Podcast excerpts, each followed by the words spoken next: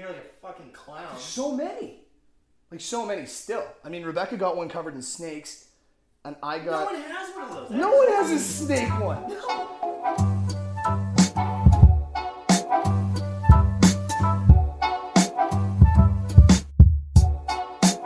Hey, New Thing Nation, and welcome to another exciting episode of One New Thing. This is episode 8, and that means we're halfway through the season. I'm your host, Derek Wallace, joined as always by the longest day of summer, Ryan Kukaroots. Hey there. I mean, before we get started, I got a little housekeeping. It's been nagging at me, eating at me all week. I made a reference to George Orwell, meaning to make a reference to Orson Welles. Kook, I can't go forward without calling myself out on that. I'm sorry. We're better. We're professionals. That's not the kind of error, lapse in lexicon I want to be making. Well, we're a partnership, Derek. I edited that episode, so I got to take just as much blame. What? You're going to stand in solidarity with my, like, literary failures? Well, I know I wouldn't have known his name at all. Like, personally, I thought that the person who did the War of the Worlds audio play was Forrest Gump. So, so I'm not going to be mad at you for confusing two very similar names, right? Well, you know what? It's good to know that you're going to stand in solidarity with my literary failures on an episode about us recording our own plays. But before that, how was your week, buddy? Pretty good, man. Um, I got the move all done. I got moved in. I know Kook Condo Talk has been a pretty fun little segment here the last couple weeks, but uh, I'm in. The new condo smell is gone. It's just getting everything set up now and just getting used to my new surroundings, man. I mean, I got to ask did you unpack your toothbrush or your podcast equipment first? Well, funny enough, it probably would have been the podcast equipment. I mean, I'm just that kind of guy, but my parents actually came down. They helped me move all into my place, and once we finished lifting, like all the heavy stuff, everything was inside. All the boys sat down and cracked a beer, and my mom was kind of puttering around, and I was just like, "Hey, mom, you looking for something to do?" She's like, "Yeah." It's like you can set up my kitchen and my bathroom, so she did. So, thanks, mom. Love you. That's classic mom behavior. Thanks, Ryan's mom. yeah, but that was my week, man. Uh, wasn't too much. It was honestly a big move. But yeah, man, that was basically my entire weekend. big move, lots of empty beer cans, dudes with sore biceps. But uh, how about you? I know Camp and Derek came out to play. We we love a Camp and Derek. Yeah, I had another camping weekend this weekend. I mean, between your move and my camping, our episode's getting out a little late, but if I hadn't admitted that out loud, no one would ever know a few months in the future. But camping was pretty good. I, uh, again, drank like I do.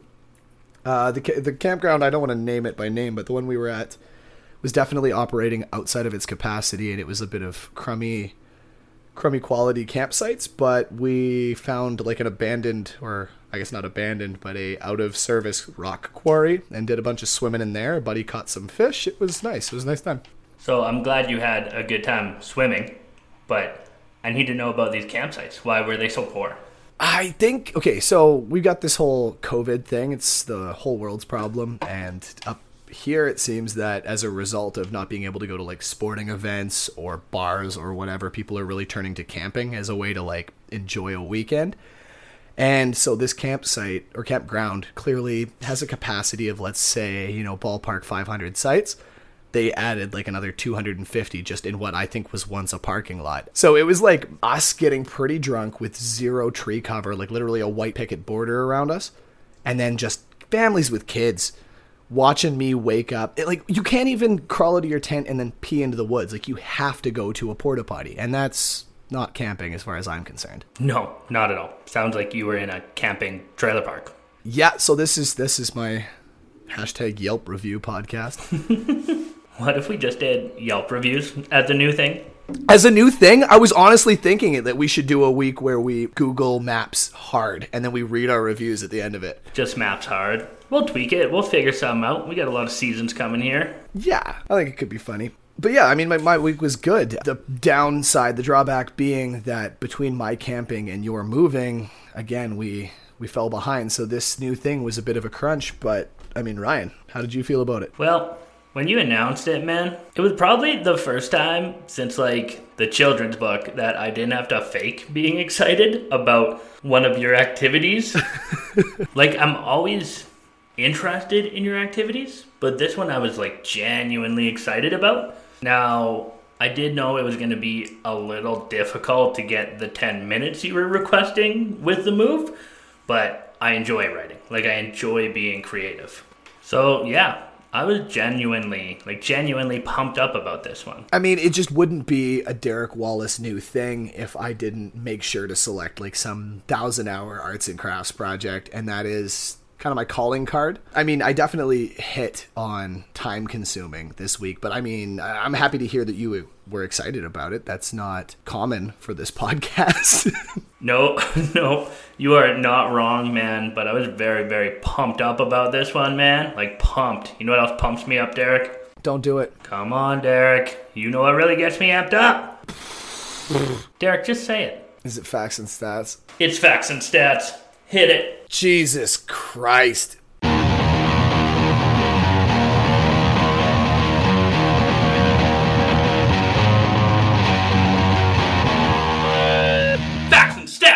Okay, here we go. And here we go. Are you ready? Well, there's so much that goes into audio plays. There's so many different directions, so many different stats and facts I could have went with. But we got a long show today, man. I'll keep it short and sweet for you. I'll just give you, let's say, three or four hot stats and facts. The audio plays themselves, they were extremely popular forms of entertainment. You know, they could be dramas, they could be comedies, they could be thrillers, and they were just a huge part of uh, North America between 1930 and 1960. Obviously, dying down quite a bit um, once their video counterparts hit the scene. Wait, are you telling me that video killed the radio play? Video killed the radio play. However, podcasts working on killing television, they're all the rage right now. Anyone can start one. I mean, look at us. We started one. We don't know anything. As far as we're concerned, yeah. Yeah, we just decided to do it. So, obviously, podcasts, they're uh, changing that environment. They make up over 10% of all content consumed by millennials right now. Um, obviously, you know, it's taboo to say it, but we fall in that category, Derek. I'm a proud millennial. What do you think I am? Like Gen Z? I ain't no boomer. I'm proud now to be a millennial after seeing how Gen Z has turned out. What an old man thing for me to say, though. So, obviously, with the audio format, it is just blowing up right now. Um, actually, Dr. Joe Devlin, uh, he did a study recently where he was giving people both uh, an audio version of something and a video version of something. And actually, all of the biometrics tied to emotional response, so you know your heart rate, your temperature, etc., had a stronger reaction with audio. So audio actually got people more amped up. That's some like pretty hard double blind science coming from a guy who sounds like he's got a doctorate in linebacking. Well, you know what? You can be both, Derek. Dr. Joe, what was it? Joe Devlin? Yep, Dr. Joe Devlin. Coolest. That sounds like the guy who plays the doctor in Expendables is Dr. Joe Devlin. Yeah, he was in American Gladiator. He was Laser. oh, no way. Here's another fact for you, Derek. Did you know that if a play is on Broadway, it doesn't necessarily mean that it's actually a Broadway play? I mean, yeah, I did know that. We've got a Broadway theater here in Winnipeg called the Rainbow Stage. Its fucking slogan is uniquely Winnipeg, definitely Broadway, which I mean just seems like a justification to me. It's like the age is not a number of Broadway plays. Yeah, that's hilarious. Every city has a Broadway street. So I learned something on this Facts and Stacks as well, because I had no idea. But what actually makes a Broadway play is theater seat capacity. yeah, a theater has to have at least 500 seats to be considered Broadway. So even if your play is on Broadway Street, if it's less than 500 seats, it's not a Broadway play, which is hilarious. Oh. So what you're saying is that you and I can't open like a four-seat Buick Regal play theater, park it on Broadway Street, and be Broadway performers. You're safe for now, Lin Manuel Miranda, but we're coming for you. Yeah, I mean, dare to dream, right? Dream big. Here's a fun fact for you, Derek. Are you a fan of the Pope? I mean, I like Pope's Malone. Well, yeah, everyone likes Pope's Malone, man. He's the patron saint of all things slightly attitude. Pope's Malone is an absolute deity and a gem of a human being. But yeah, prior to becoming the Pope, Pope John Paul II actually wrote a play. It was called The Jeweler's Shop, which played at the Westminster Theatre in 1982. Pretty crazy, right? Did you know, Ryan, that Pope John Paul II isn't named after either Lennon or McCartney? No, actually, I did not know. I did not know that uh, about him. But you want to know what's actually even crazier is, did you know that his name isn't even John Paul? His name is actually George Ringo. he had to change it. He had to change it for the church. Pope George Ringo. the patron saint of fucking trailer park dinner material. Jesus Christ. Oh yeah, yeah. No, the hymn was actually originally "Hey Judith." Thou shalt not keep pissing in my azaleas. And on the seventh day, he was arrested. Um, And last but not least, Derek, we're getting to the age where a lot of our friends are starting to have kids and stuff, and they are forced to listen to this podcast too. So I thought we'd better do a facts and stats for the kids, for the kiddos, man. Stay away from the kids. Yeah, restraining order podcast. yeah, we got legions of listeners now. Some of them got kids. I figured why not throw in a little uh, educational segment for them. So without further ado, facts and stats, kids edition. Hit it. You don't. No, of course I don't.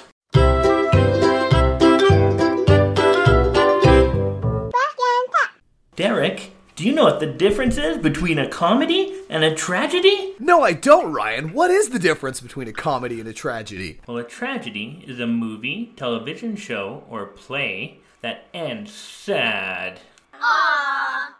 But a comedy ends happy. Yay! That's it. See you next time.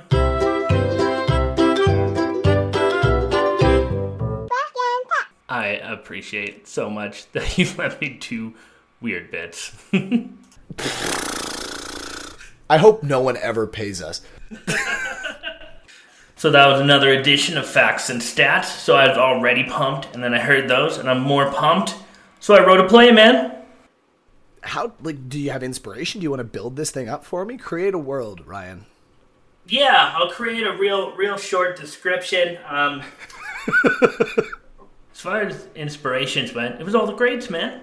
No, um, inspo. Well, I'll, I'll let you try and figure out the inspo, okay? But when I got the task, I was like, 10 minutes. Shit, what am I gonna do? I'm gonna go dialogue heavy. I like writing dialogue. I'm good at writing dialogue.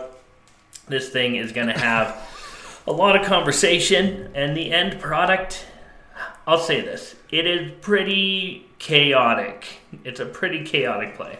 Chaotic. Would you say, like, chaotic neutral, or is it chaotic good, chaotic evil? Where do we land on the quadrant of Dungeons and Dragons personality types? Um, I don't, I don't think I'd call my play evil, but um, You know what? I'm going to tell you where it lands at the end of this fucking thing. yeah, that works for me. I can't really describe it. We'll play it. You can tell me what you think. I did go a little crazy writing it. It is a little all over the place, but I had a lot of fun writing this thing. So just roll the clip. Here is my attempt at an audio play. It's called The Tennessee Five. In the late 1800s, the Wild Wild West was true to its name.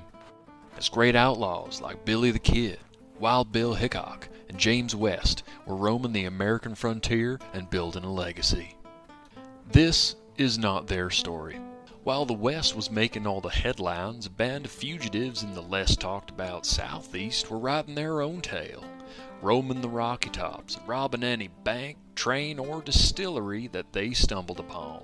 These five desperados all brought a unique skill set to the band of thieves. Johnny Twinkles McGee was the leader of the pack. Nobody knows why they call him Twinkles, and he'll shoot you dead for asking. Johnny learned the outlaw life as Doc Holliday's ranch hand, but was banished from the West after bedding Doc's mama. Not before old Doc Holliday took his left eye, though. I thought at least that's what the group reckons. Johnny is not a man of many words. Howdy. Next was Maurice Moses, his right hand man. Nicknamed Blowhard. He claims it's because he once fired so much lead in a saloon gunfight you needed to take a real deep breath to clear the barrel smoke. Some of the back alley fancy boys claim a different origin, but I digress. Come on. Then we have Rose Wild Hog Bray. She's about 10 pounds of TNT packed into a shotgun shell. They call this Spitfire Wild Hog because one day she stumbled out of the bush smelling like shit. She may not be the most desirable lady in the southeast, but this little Spitfire can hold her own in a bar fight with any cowboy in the country. You best believe. I'll cut y'all. Jesse Jones. He has the fastest trigger finger east of the Mississippi. They call him Six Fingers because anyone he duels swears on their deathbed he's got extra digits. The only thing more distinctive than his trigger finger is his marble mouth. Can't understand a goddamn word that boy says. Talking about opening your goddamn ears, man. Also, there's Steve. Hello. Together they make the fiercest ragtag group of bandits in all the Southeast. Together they are the Tennessee Five.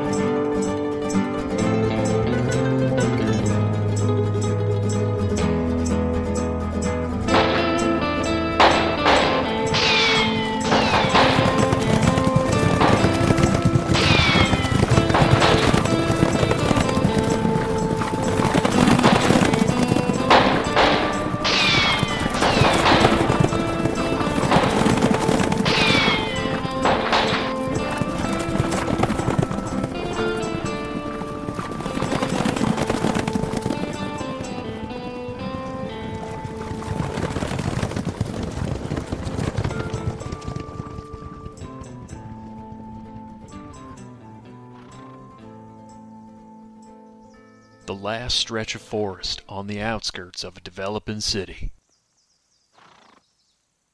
We're here. Ain't it a sight? Chattanooga, Tennessee. When's the last time you were back home, Jesse?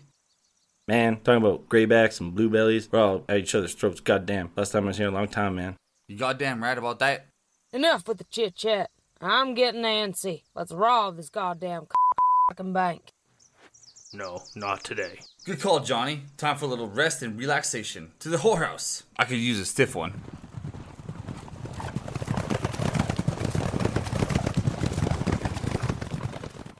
The Rusty Bucket Brothel.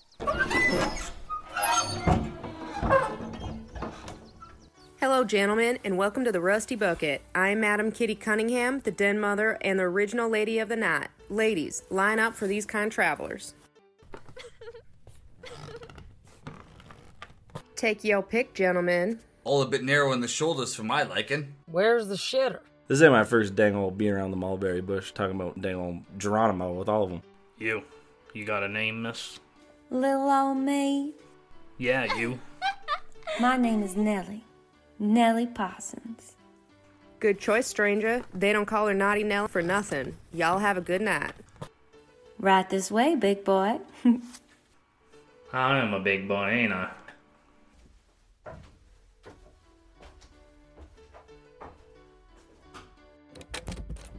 I'll just stay down here, boys. Just, uh, I'll just hold the fort. The next day, Chattanooga Municipal Bank.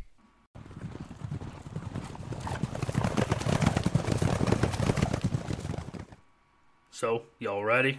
Is Lincoln handsome? Talking about Lincoln, man. Dang old poster above your bed, man. All good, good, man. Dang old lifestyle. I won't judge. To tell you what. Enough with all this damn chit chat. Y'all are a bunch of fucking Nancy's.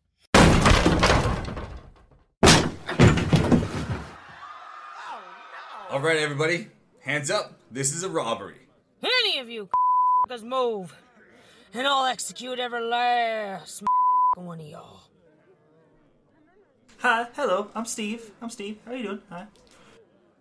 Hey, miss, put the money in the bag. Yes, sir.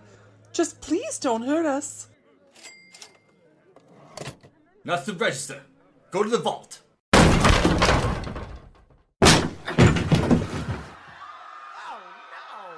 Damn. Talk about dang old horse and pony show, man. I'll tell you what. Yeah, what in the fuck are y'all big belly, big mouths doing here? Reckon I should ask you grayback bottom feeders the same thing. This is a lawless triplets robbery, y'all. The lawless triplets wouldn't know dung from wild honey, but they're mean enough to steal the coins off a dead man's eyes. Lenny Lukewarm Lawless is the brains of the operation, but that's using the term loosely. Call him lukewarm because even his own mama can't get a smile out of him. His brother Longshot Larry Lawless can't tell skunks from house cats, but he can take the spur off a boot from 50 yards downwind with a rifle. Finally, there's his dear sister, the beautiful Lily Lawless. They call her Lustful Lily because she can draw a married man into her train car faster than you can say, Give me your wallet.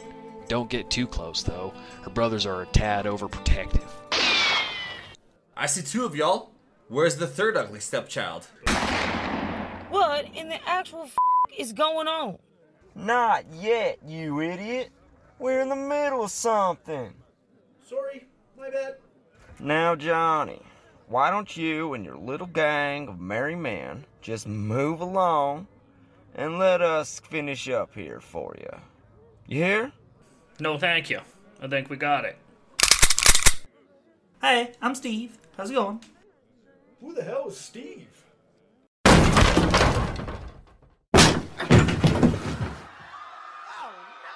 Stephen A. Smith, you get your butt over here right now. Mama? Did he say mama? Boy, you heard your mama. But Pa, I'm, I'm just bang romping with the boys. Is that lip, boy? You getting tough? No, sir. I gotta go, guys. I'm sorry. I swear to God, son, you are so grounded. What did we tell you about robbing people at gunpoint? Don't do it. That's right. God damn it. First Floyd runs off with his Navajo wife, then Chester dies? Now Steve's parents drag him away? Why can't we keep a fifth goddamn partner? Maurice Moses, you know I'd help you take your mind off it if you weren't so keen on staring at my brother Lenny there. What a sexy thing to say. What? I reckon you didn't just to yourself say sexy. You said sexy, man. No, I didn't. Dang old scene, man. Talk about checking on Lenny, man. I'll be damned. Y'all know what I meant. Shut your mouth, Lily, before I fill it full of lead. I'm just saying, we can't keep a fifth member. I know we all got guns pointed at each other here, but can I interject? Well, I reckon I suppose that would be okay. Steve didn't seem to be bringing a whole lot to the crew. I mean, why even bring him on in the first place? Cuz, it's a Tennessee 5, not 4. Tennessee 5 sounds a lot better and looks a lot better on the wanted posters. Yeah, I reckon. But with a four man crew, couldn't you just call yourselves Johnny McGee and the Tennessee Three? Well, uh. Damn it, that doesn't catch your name, boss. Everyone needs to shut the f up before I put bullets in all of y'all. Am I the only son of a who's here to rob this sucking bank? Do y'all still want this money?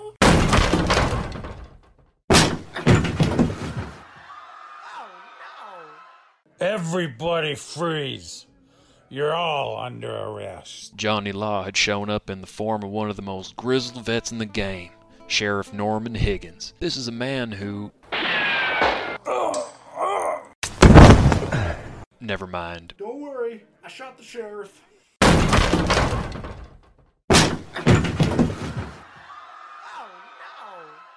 Yeah, well, you did not shoot this deputy. Deputy Drake Wallace, an up and coming lawman. He was gritting his teeth like he could bite the sights off a six gun. New to the.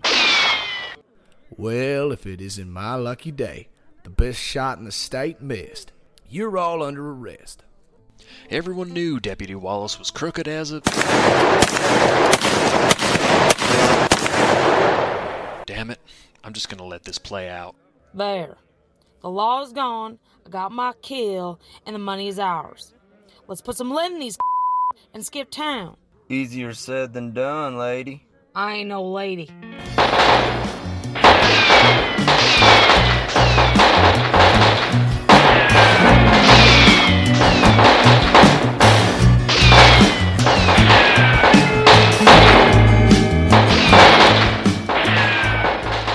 Y'all stop this right now.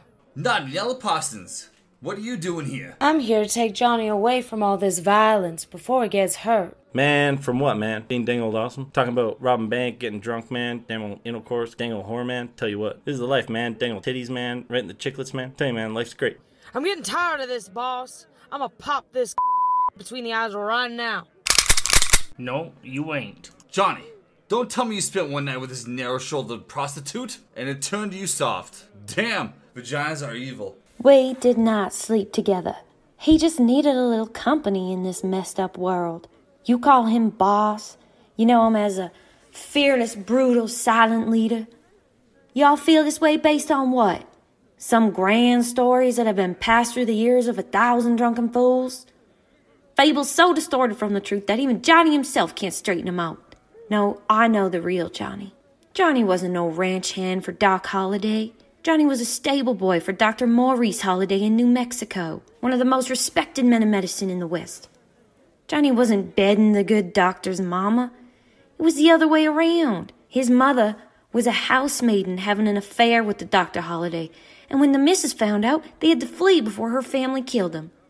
What about his eye, you ask? Wasn't gouged out by some Wild West outlaw? No, right before the chuck wagon left New Mexico, a Clydesdale kicked him square in the face. Poor kid never saw it coming. Not only did he lose his eye, but a severe amount of his brain functionality. Why do you think they call him Twinkles? He's been seeing stars and has his head in the clouds since he was eight years old. Your boss isn't mysterious. Your boss is simple. He doesn't choose his words wisely. He just don't know very many of 'em. A little boy in a grown man's body. And I'm taking him away from this place. What in the tarnation of f- What you talking about, man? Dang old boss, man. Just a simple jack, man. But wait a minute. If all this is true, and Johnny McGee really can't speak, how the hell did he tell you all this? He didn't. He drew me a bunch of pictures. He loves crayons. Let's go, Johnny. Well, I reckon this is goodbye, Tennessee Five. You still got those crowns? Well, I guess I'm gonna take over dang old top dog, man. Got crazy horror, man. Talking about crayons, goddamn kids, old grown man bodies, man. Got me all sorts of messed up, man. Damn, man. Talking about shoot me in the goddamn jewels, man. Dang old feels bad, man. Not cool, man. No Johnny? No Jesse? Who's the leader now? Ain't no female, but wild hog gonna put any lead in no cow. God damn it, you killed my. I heard shots. Hey Larry, it's Moses. Everyone else is dead. Oh no, no, no. Oh no, no, no. Lenny? Lily? Are you alright? I hate to tell you this, but we're all alone, my man. Now, I got all this money, and there's only two of us left. You reckon I can ask you a few questions? I guess. Number one, you look like your brother Lenny? What? Why? I guess I'm a bit taller. Nice. Question two, what do you think of vagina? Vagina? Makes men do stupid things. Not for me. It's evil. Yeah, that's what I said. Last question. Don't react too quickly. You gay? I think so. Yeah. What about you? Yeah, I mean, when I think about it, I'm definitely gay. What do you say we take all this money and start our own crew? Okay. And there you have it. The tale of how the first openly gay outlaw duo was formed in the southeastern United States.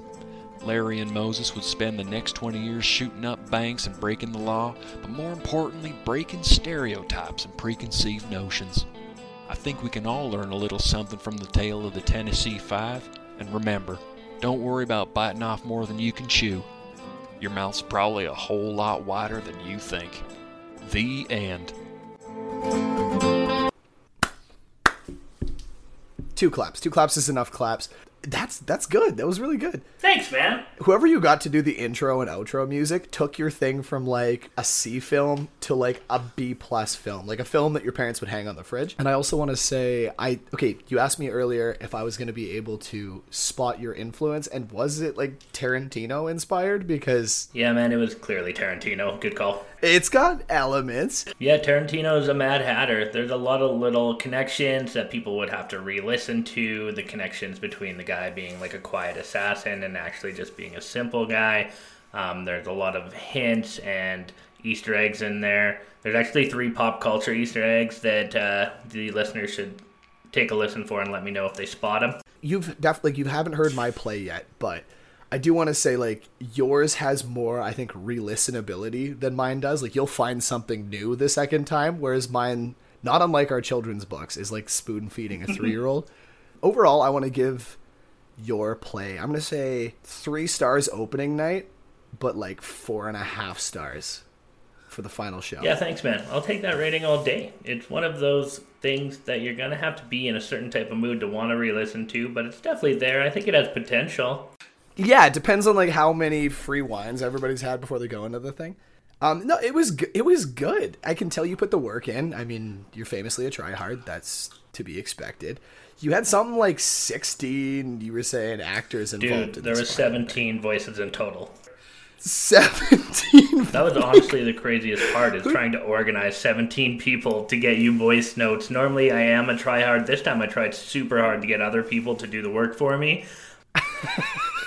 Who the fuck? Like, how do you have 17 people in a 10 minute performance? Like I said, man, dialogue. That's why it was so fucking chaotic. But I mean, yeah, who was who was in this thing? Well, one of our dear friends, Chris Dancho, played the Boomhauer character. That was- yeah, that was Dangle just played old Chris Dancho, man. He just gave us a bunch of lines, man, and just talked about it. Also, you mentioned the narrator. That's my buddy Duncan. Quick connection for our long time listeners, eight episodes in. He was actually one of the three friends in Hello Old Friends. Now he's Oh, in no. my play. what meta podcast? Dropping the bucket. Yeah, honestly, there's 17 people. There's too many to name. I'll name them all later. I'll thank them later. But my dad was in there, made a sneaky appearance too. Your your dad wasn't in that. Yeah. No. Well, he wasn't. He wasn't like the old police chief, was he? Yeah, that was Pops, Sheriff Norman Higgins. Son of a bitch! It's so obvious now. Oh, hey, Rob. Oh yeah, he crushed it. My dad dies like a champion. Probably my best uh, on-air death out of everyone. Premonition podcast. So yeah, I'll say this, man. Yes, we were a little late. Sorry about that again. Yes, it was hectic. It was chaotic. I didn't really sleep again. But this one was so much fun, man. I had so much fun doing this and connecting with all those people and getting everyone together was great. And also, I'll say this really quick. I know there was a lot of bleeps. Like I said, when I write, I end up swearing quite a bit. That's why the children's book was surprising. Uh, but eventually, we'll release the uncensored as some bonus footage. We just had to keep it a little wholesome, keep it on brand. We got kids listening. We do. But enough about me. This was your challenge. This was your idea. Tell me about your play. How'd you come up with the concept? What was your inspiration? Well, I slapped the story together while camping and intoxicated. I recorded 90% of my sound effects camping and intoxicated. This whole thing seems like a fever dream you would have in a tent. Um, which is to say, it's fucking intense. Especially with this heat out there right now, man. It probably was like a fever dream. You're probably smoldering in there. Smoldering, more like. That's that's a that's a Killarney Cobra sound for you right there. No, that was jumping into that quarry and your skin sizzling, dude. like eggs in a cast iron, baby. Anyways, all right. So this thing is set in like the distant future, 1980s in high school town America. yeah. Alright, scene is set. I know. I know what this is. all right. So without any further ado, here is Racing for Danger: The Ballad of Johnny Thunder.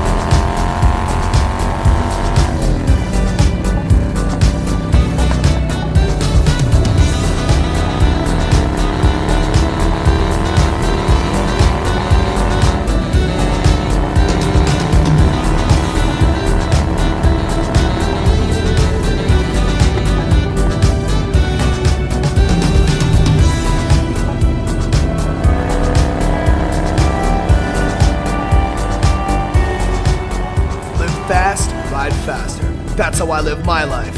I drift town to town, sun in my face, the wind in my back, chasing the open road. That's how I found myself here. Fast Burn. Another one pony town, but at least this one pony town has a garage.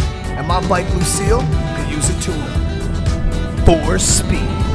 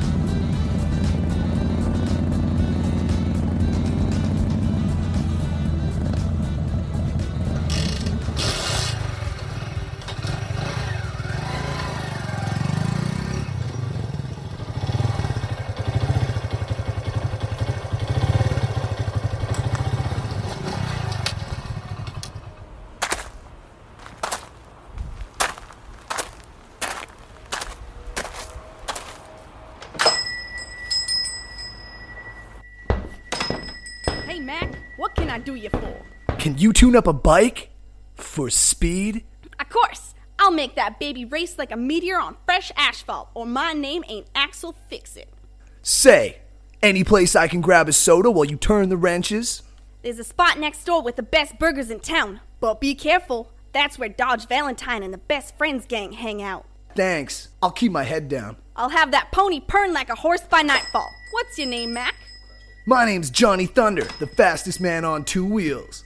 Round here, there might be a few who disagree with you. Well, well, well. If it isn't another greasy tumbleweed rolling through my town. I don't want any trouble, bud. I'll kick up dust just as soon as my bike's tuned. For speed. You'd better. People are well behaved around these parts. Except, of course, for that blasted best friend gang. Fix it. Do get this boy on his way promptly.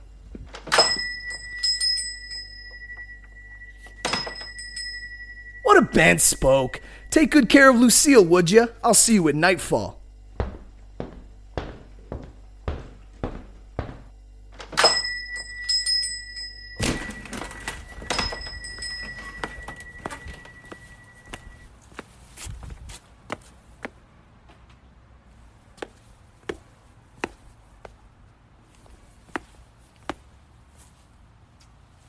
Can't wait to get out of here.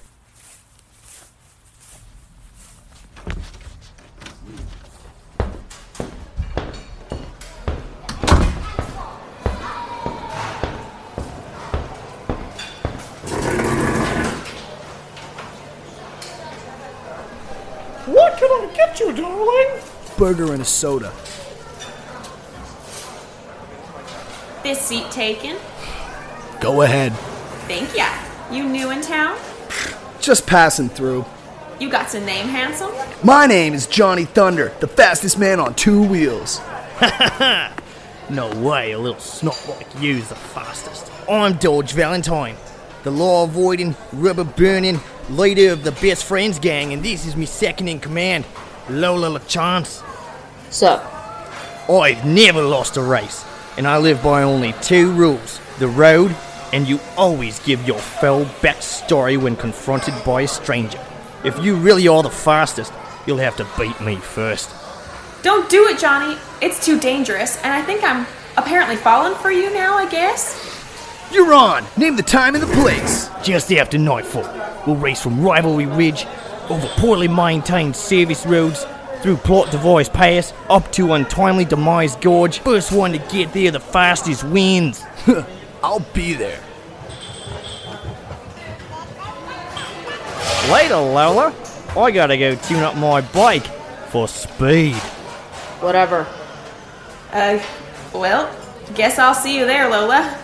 Whatever.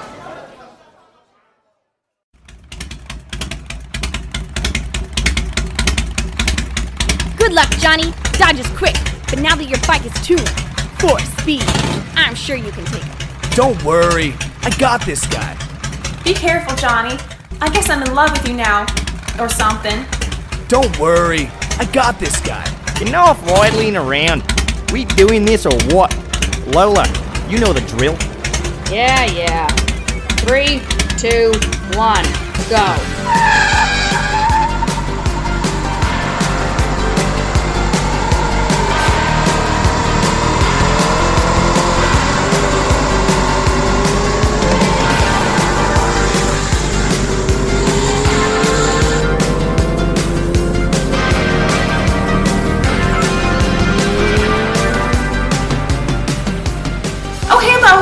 How's it going? Not bad. Another day, another race for Dodge and the Best Friends gang. And I'd know as the second in command. Second to Dodge Valentine. He's first in command. I guess you could say he's my best friend, or maybe I'm in love with him and just won't realize it until some catalyzing event. I don't know. All I know is I live by two rules the road, and you always give your full backstory when confronted by a stranger. Oh, cool.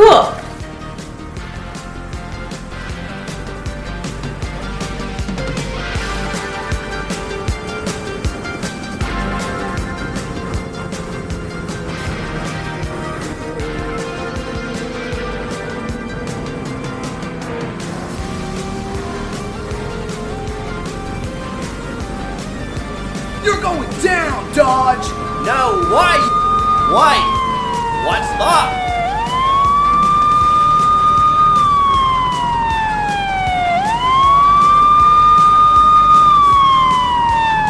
Pull the vehicle over. You two are under arrest for speed racing.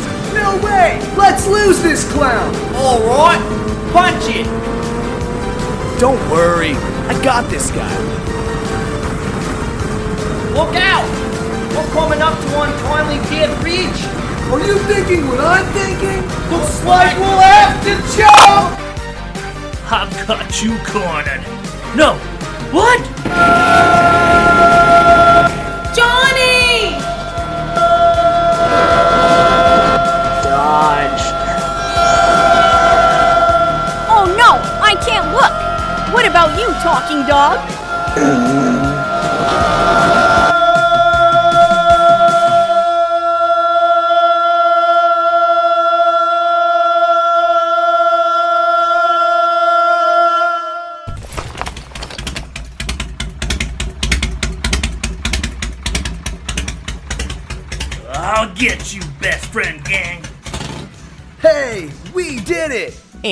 And we're friends now. All right!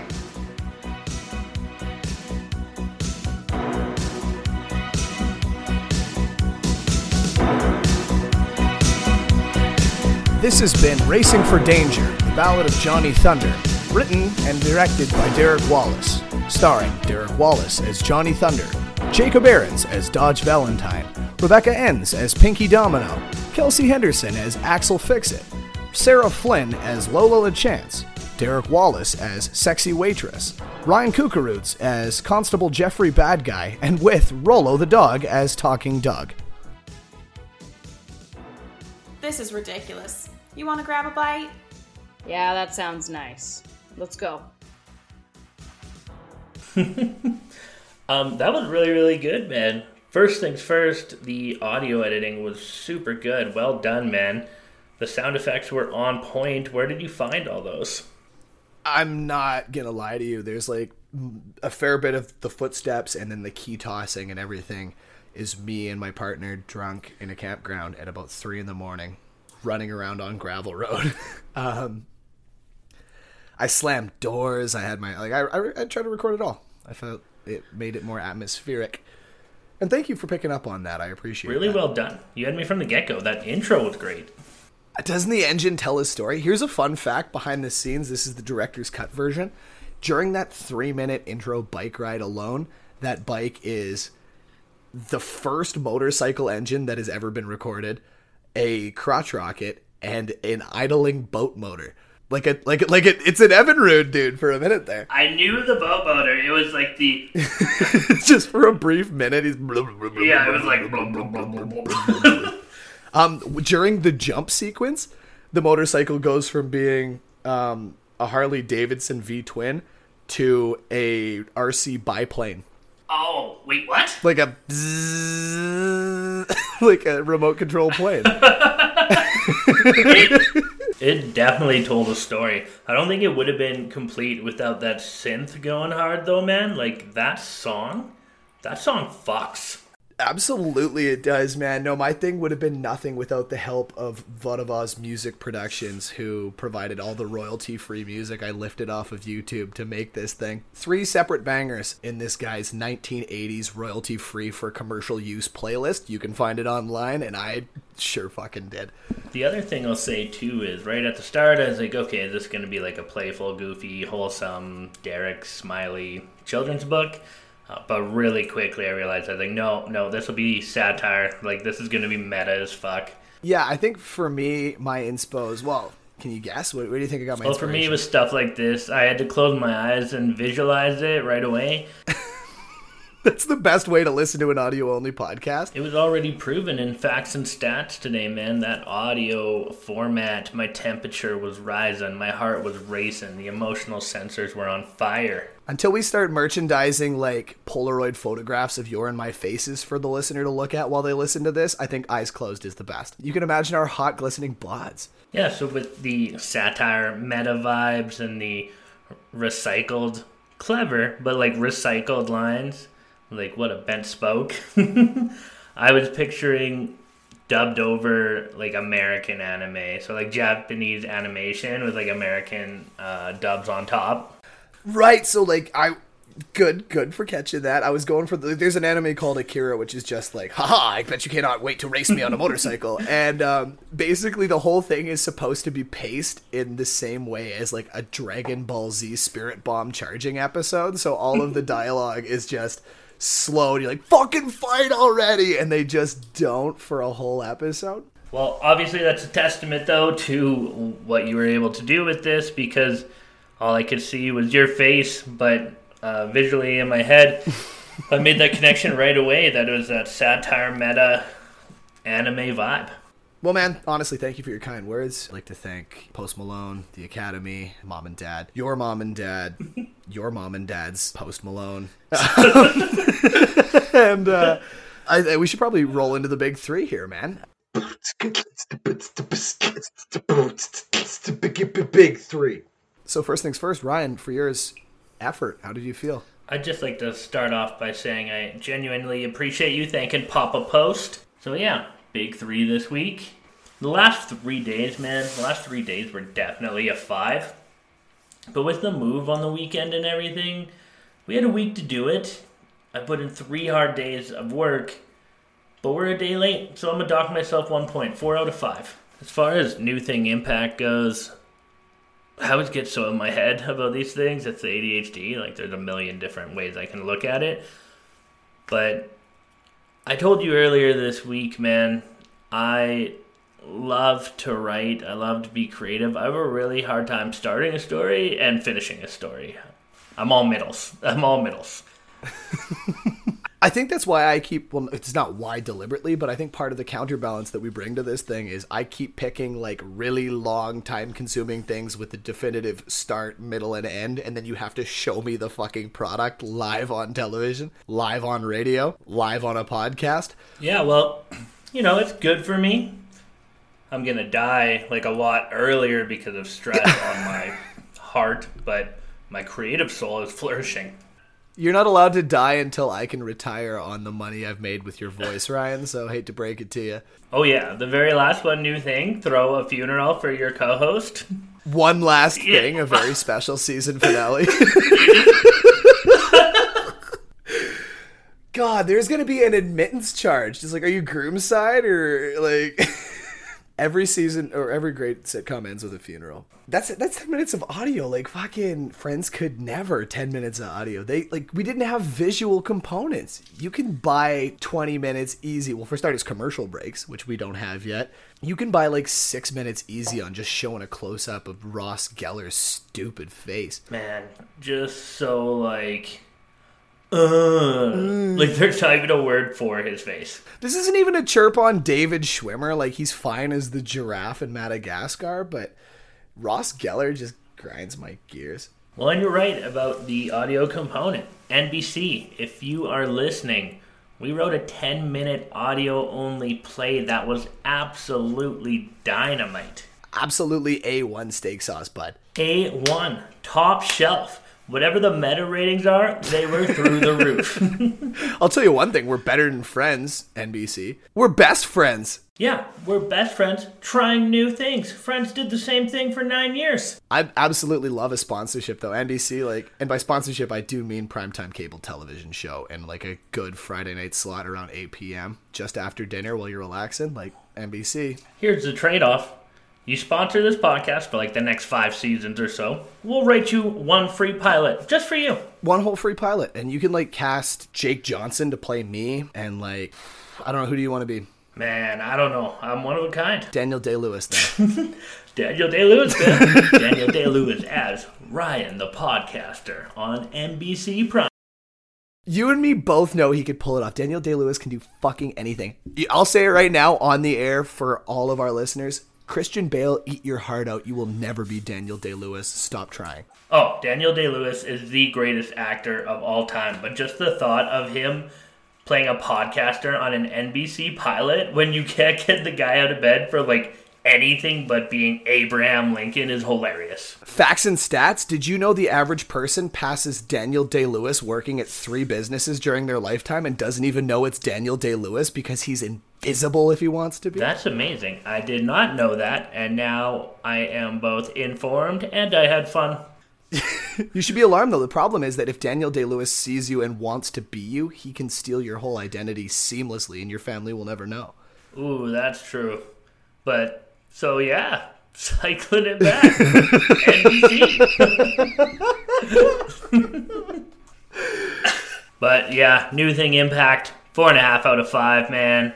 I started something, I completed it, I had fun doing it, I enjoyed it. It was a big one for me. Are you going to do it again? Final question. Are you going to do it again? Oh, 100%. There's zero doubt in my mind that I will be doing this again. Can I just say that I think that's maybe the first time you've said you'll do it again to one of my suggestions. So that feels real good, man.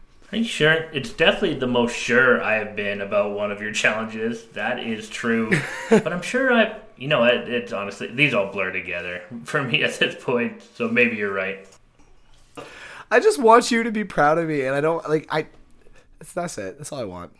One one great challenge pat on the back a season is enough to keep Derek, me. I literally tell you I am proud of you every single week. That's true, but I actually wrote that as dialogue for you and then handed it to you, and you've been doing it ever since. So you it doesn't hit the same as something organic. Me saying I'm proud of you in a podcast and actually feeling it is very different. So, Derek, I feel proud of you for this challenge, my friend.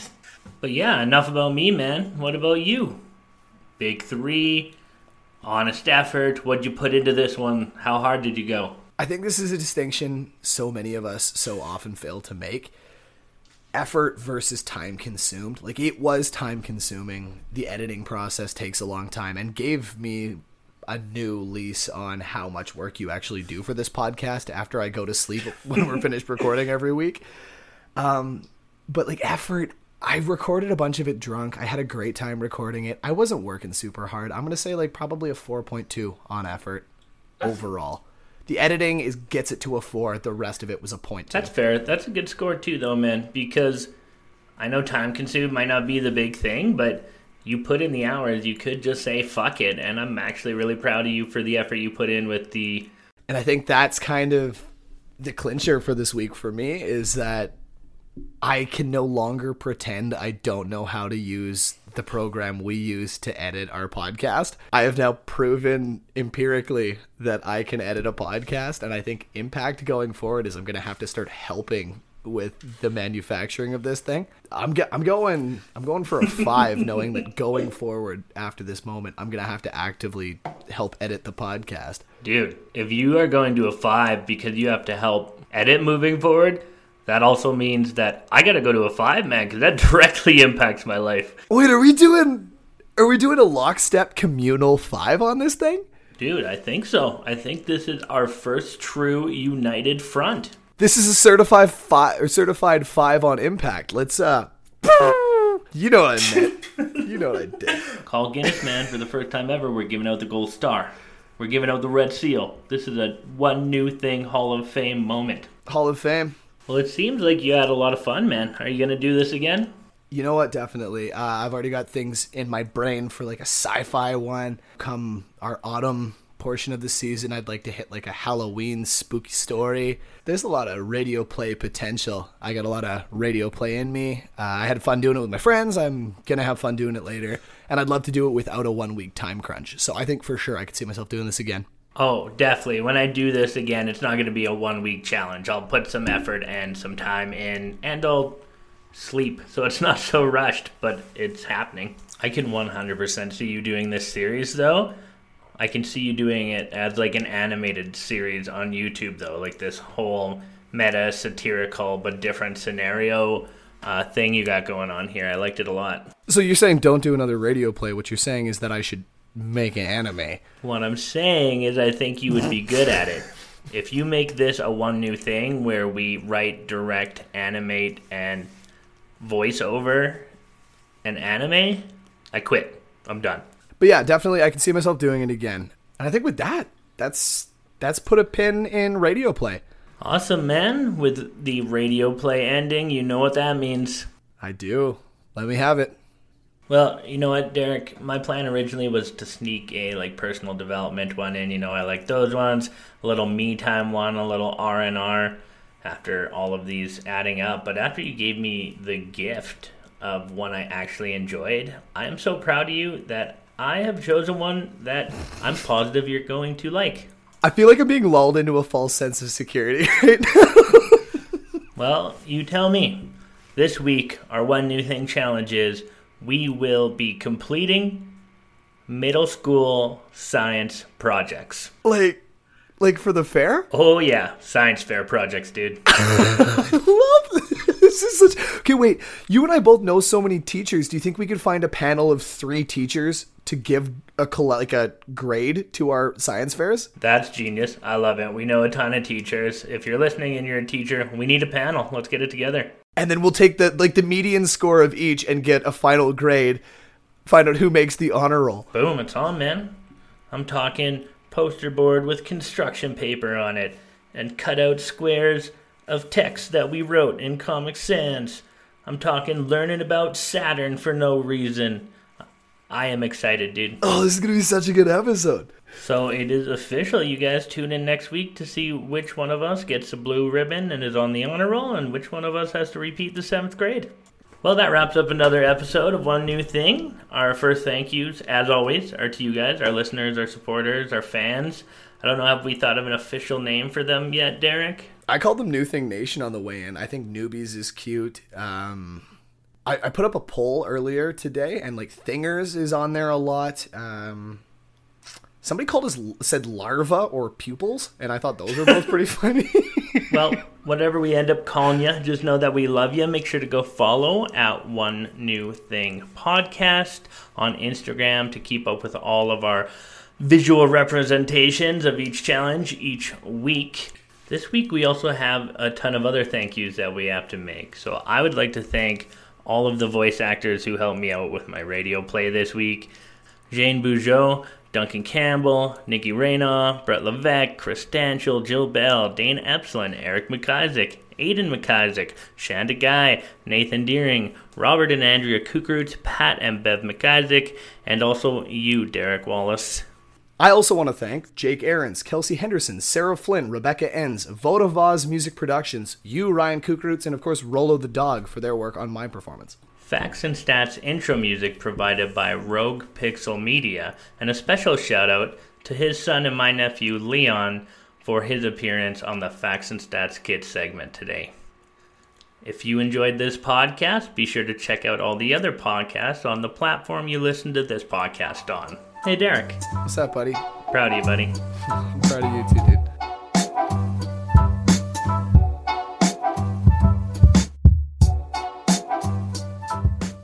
Talk about Daniel Horse Pony Show, man. I'll tell you what. Okay, you don't have to be louder when I back you up. Just, just Say the same. Yeah. Okay. Dang. Tell Daniel. okay.